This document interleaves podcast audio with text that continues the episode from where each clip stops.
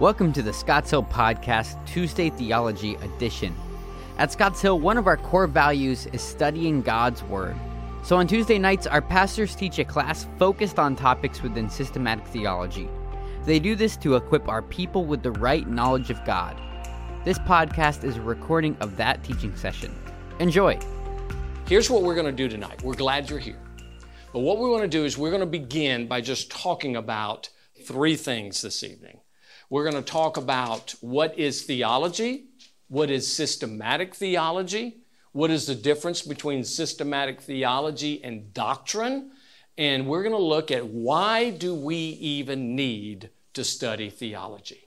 So, in, able, in, in order for us to be able to stay on track with this, I want you to take your Bibles, if you have them with you, or your devices, and I just want you to open your Bibles to 1 Timothy chapter 3, and just hang on right there for a little while. Because at the end, this is where we're going to land tonight.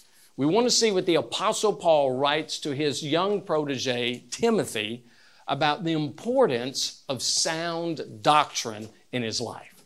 So, as we get started tonight, we want to begin with the question what is theology? What is theology? In, in a very simple definition, theology is just the study of the nature and the person of God. The word theology comes from two Greek words theos, meaning God, and ology, which flows from the word logos, which means the study of. And so theology is just simply the study about God. It is a study of His nature, it is a study of His being, it is a, a study of His heart, of His plan of redemption. It encompasses everything we can try to grasp to understand about who God is. That's simple. Theology is the study of God. Now, here is a reason why this is so important. Because what you think about God is the most important thing about you. What you think about God is the most important thing about you because it will ultimately work its way into your thoughts, your actions, your plans, your life. What you think about God determines how you live your life. Let me give you an illustration. If you believe that God is a God of love, but you neglect his wrath, his righteousness, and his judgment, what kind of Christian or person might you be? If you only believe in the love of God, how might you live your life? Somebody give me an illustration. If you only believe in the love of God, but you don't focus on his justice and his wrath and his righteousness, how might your life be guided by that? Nobody's going to hell. What's that? Nobody's going to go to hell. Nobody's going to hell. God is a loving God. He's not a judging God. So, what does that say about how I can live my life? I do what I want to do. And we have a world that is filled with those kinds of followers of that kind of God. That my God is just a loving God. And so, you know what? He is so loving that there is no way He would ever condemn me. There's no way He would ever condemn anybody. And because he's not a God of wrath, that, that, that is just too hard of a God. And because he's not a God of righteousness, that, that is just too strict of a God. I got a God who just loves me. And he's got a picture of me in his wallet. He's got a picture of me on his refrigerator. And there is nothing I could ever do to make him upset with me. Isn't that a dangerous lie? Somebody said a long time ago if you take a vial of strychnine poisoning and you put on it the label peppermint, it has become that much more dangerous. And when you have that kind of theology, and that's the theology that's guiding your life, then you're not worshiping the God of the Bible. So, what you believe about God is the most important thing about you because it's going to translate itself into your words, your actions, your thoughts, and your deeds. All right, got another one.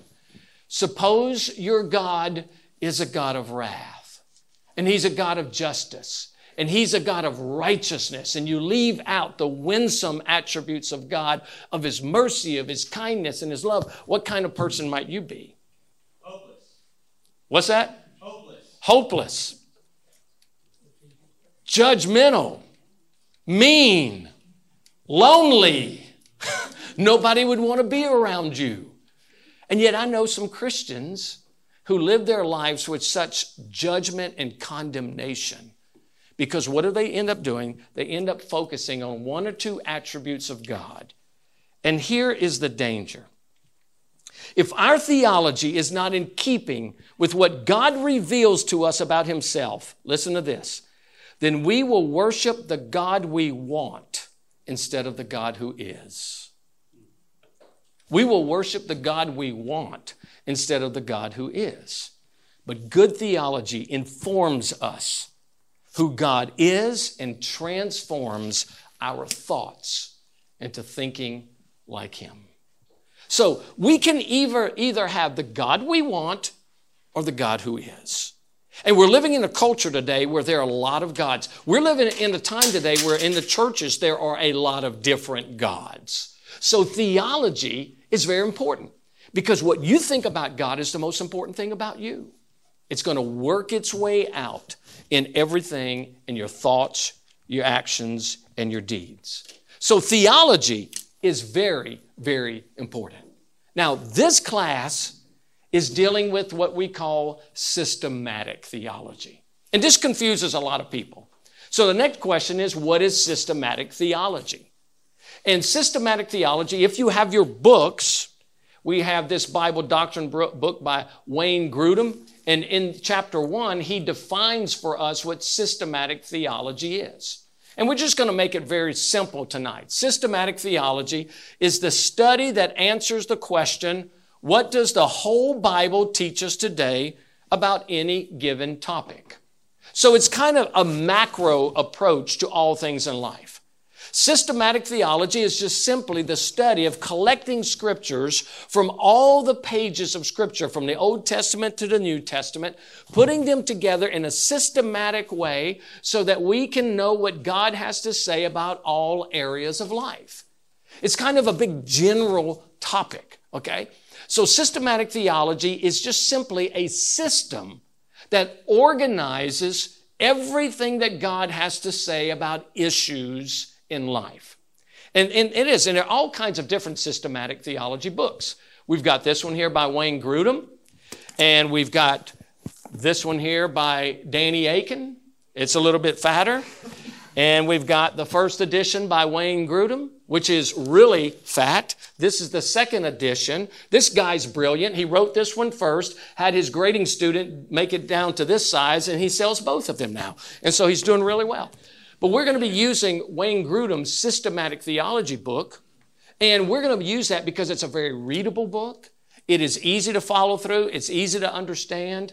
Wayne Grudem does come from a reformed theological background, from a theological grid.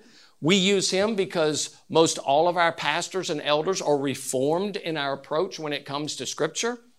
But that is just the lens by which he is looking at things, but none of that is going to impact the truth of what we're going to talk about when we deal with this issue of theology. So when we're dealing with systematic theology, we're just talking about a system. We're just talking about a collective way of being able to organize all the information of the Bible in ways that we can understand it. The good thing is it's been done for us. And so we're going to work through this book as we look at it from a systematic approach.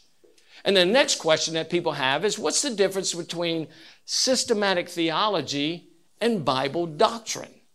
Because theology and doctrine can be a little bit different.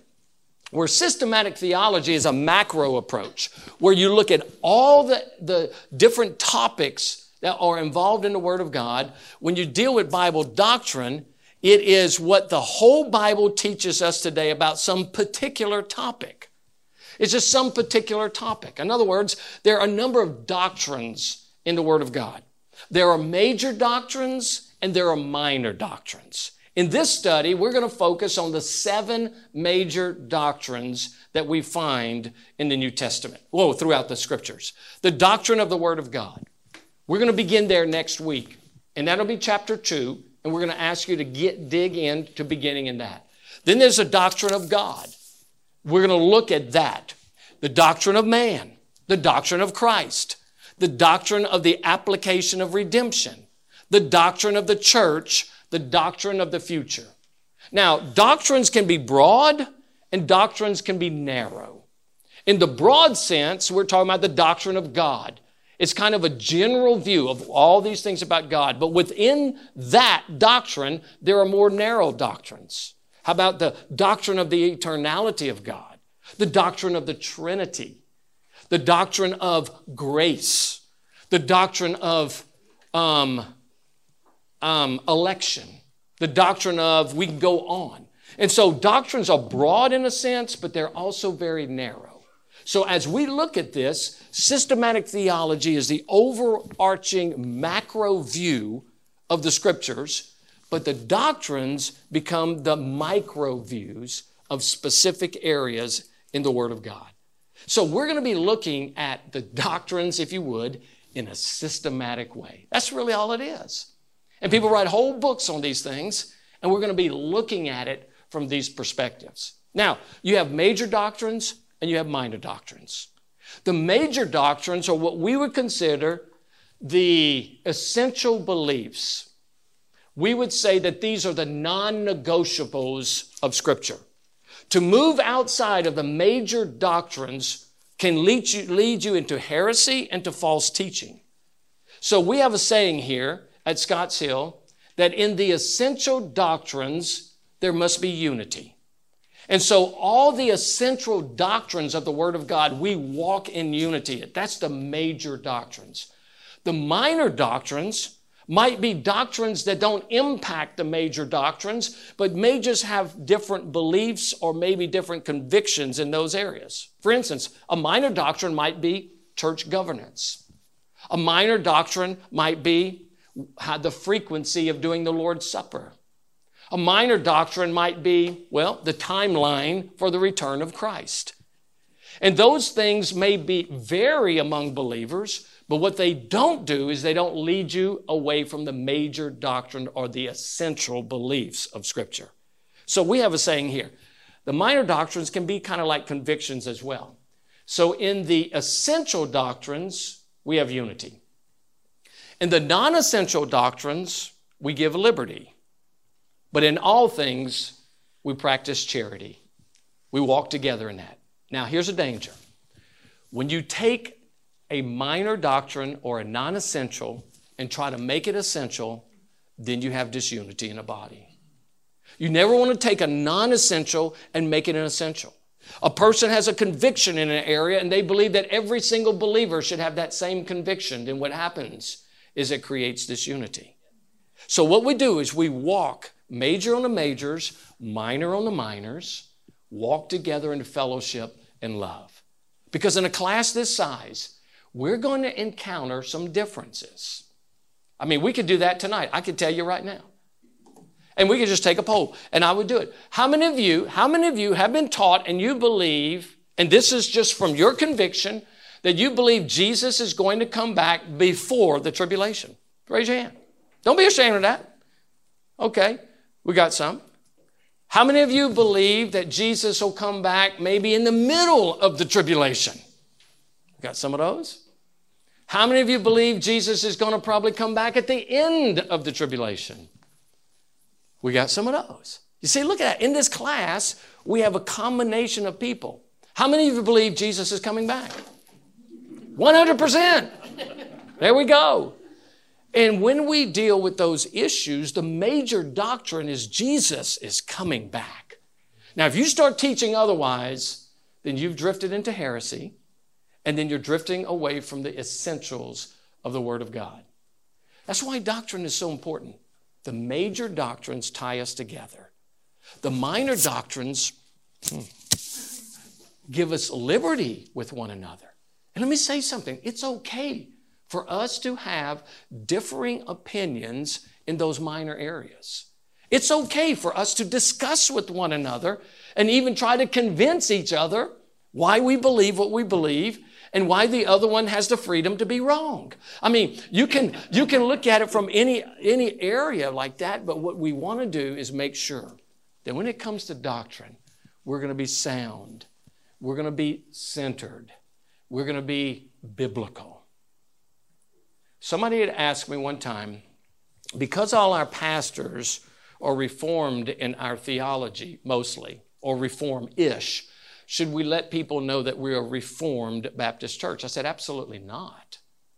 Because, first of all, the definition for Reformed is different all over the place. Everybody has their own difference. Besides, we're not Reformed, we're Biblicist. And we're going to stay true to the truth of what God has to say in the Word of God as we walk in that. Now, the big question comes right here is why? Why should we study theology? I want to spend the last couple of minutes answering this question for you. In 1 Timothy chapter 4, beginning in verse 6, the Apostle Paul is talking to young Timothy and he encourages him. And if you go through Paul's epistles to Timothy and to Titus, you will find a regular um, admonition to these young men to walk in sound doctrine and to be very careful with how they teach. So I just want to take one little passage here and I want to give you five reasons we need to study theology. Beginning in verse 6, he says, If you put these things before the brothers, you will be a good servant of Christ Jesus. Wait, did I tell you what chapter? Chapter 4? Chapter 4. Chapter 4, verse 6, yeah. Um, let me start over. If you put these things before the brothers, you will be a good servant of Christ Jesus, being trained in the words of the faith and of good doctrine that you have followed. Have nothing to do with irreverent, silly myths. Rather, train yourself for godliness. For while bodily training is of some value, godliness is of value in every way as it holds promise for the present life and also for the life to come. The saying is trustworthy and deserving of full acceptance. For to this end we toil and strive because we have our hope set on the living God, who is the Savior of all people, especially of those who believe. Command and teach these things. Let no one despise you for your youth, but set the believers an example in speech, in conduct, in love, in faith, in purity.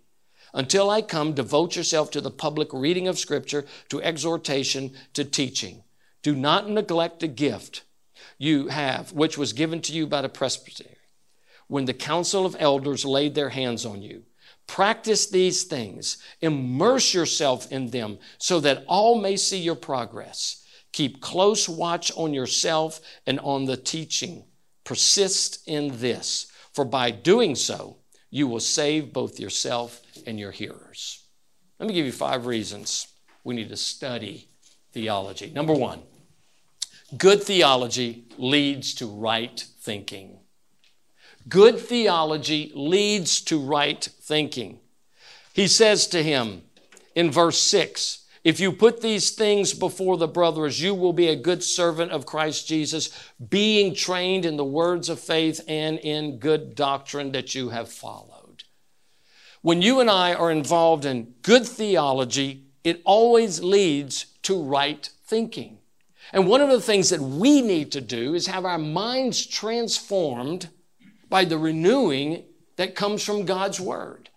And the only way you and I are going to have right thinking about God is to be able to study what His Word tells us about Himself. Or, in other words, what He tells us about Himself. So, when we are involved in good theology, it shapes our thinking. It helps us to understand the truths and the depths of the Word of God. So, good theology shapes my thinking. Secondly, Good theology leads us away from wrong thinking.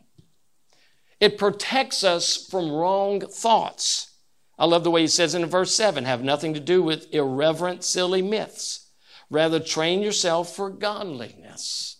Listen, I want to tell you, no matter what culture you live in, there are always going to be false doctrines that are going to be surfacing. They're going to surface in our homes. They're going to surface in our churches. They're going to surface in our communities. And we're called to know the truth. Listen, you and I cannot detect bad thinking if we don't know right thinking. Do you know that the Treasury Department does not train its agents by looking at counterfeit bills? They only look at the real thing. And when we're not knowing what the real thing is, we are not going to be able to detect the false things. And so it begins with us understanding the truth of God's Word. So when I know His truth and I know what His Word says and I understand what God wants me to know about Himself, when a false truth comes along, immediately it is easily detected. And then you know how to respond to it. But here's the third thing good theology leads to right living. It leads to right living. All the way down in verse 7 Command and teach these things. Let no one despise you for your youth, but set the believers in an example in speech and conduct and love, faith and purity until I come. Devote yourself to the public reading. Then he says, Do not neglect a gift. Then he says, Practice these things, immerse yourself in them so that all may see your progress. Let me tell you what theology is not. Theology is not about just knowledge. It's not about knowledge. I know a lot of folks who have gotten involved in theology classes. They've learned a lot of truth, and it's puffed them up, and self righteousness began to flow through that. Theology is about teaching us to live well. When I know truth, then I can say, What does God say about how I should love my wife? What does God say about how I should love my kids? What does God's word say about how I should treat my unsaved neighbor? What does God's word say about how I should respect people who don't agree with me? In other words, the question comes to this in every situation of my life, what does God's word say to me here? And if I have right thinking and is protecting me from the wrong thoughts, maybe even of my own flesh, then the passion is to find out in every area of my life what God's Word says about that. One of the joys I have of working with our elders, and the thing that drives us, is always what does God's Word say? What does God's Word say? That needs to be the highlight of theology. Here's the fourth thing about theology it leads me to deeper living. Theology leads me to deeper living. It helps me to understand how shallow my thinking has been, as God has adjusted my thoughts about Him and truth. He brings me to a new level of intimacy with Him. You see, it's not just about me in my head or just those around me. It's about cultivating that deeper walk with the Savior. And when I really understand truth and theology, it takes me to that deeper level. And here's the last thing good theology leads us to missional living. It always does. You know how he ends this passage? I love the way it says this here, verse 16 keep a close watch on yourself and on your teaching. Persist in this, for by doing so, you will save both yourself and your hearers. The thing about theology is it moves me to obedience to love others and to tell them the truth about God. As I was thinking about this this afternoon, I wanted to bring all of these statements in one statement to help us to see what theology really should do. So I wrote these words down, and this is what I wrote Good theology is not in the head only, but works its way into our hearts and displays itself into in our hands that we might be a help to the world and an honor to Jesus. That's what good theology is. It moves from the head to the heart to the hands that I might be able to help people and I might be able to honor the Lord Jesus. We hope that this podcast was a blessing to you and that you grew in your knowledge of God. If you liked this podcast, I encourage you to share it with your friends and your family on social media so that others can hear the truth of God's Word. Till next time,